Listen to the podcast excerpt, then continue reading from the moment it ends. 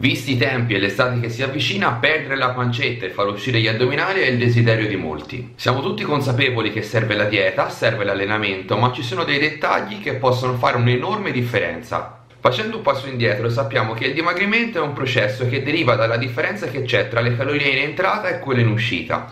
Con l'allenamento però è stato stimato che vengano utilizzate solo tra le 300 e le 400 calorie. Poi ci sono quelle che derivano dall'epoca, cioè dal dispendio energetico dopo l'allenamento, anche questo potenziabile, ma lo vedremo nel prossimo video. Quello che può fare veramente la differenza è il NIT, cioè il dispendio energetico per tutte quelle attività che non sono esercizio fisico. Se in palestra è possibile allenarsi 6-7 ore su 168, aumentare il NIT è decisamente conveniente. Come si fa? Basta essere meno pigri. Che sia portare il cane in giro oppure fare le scale piuttosto che prendere l'ascensore, questo tipo di dispendio può arrivare fino a 1500 calorie giornaliere.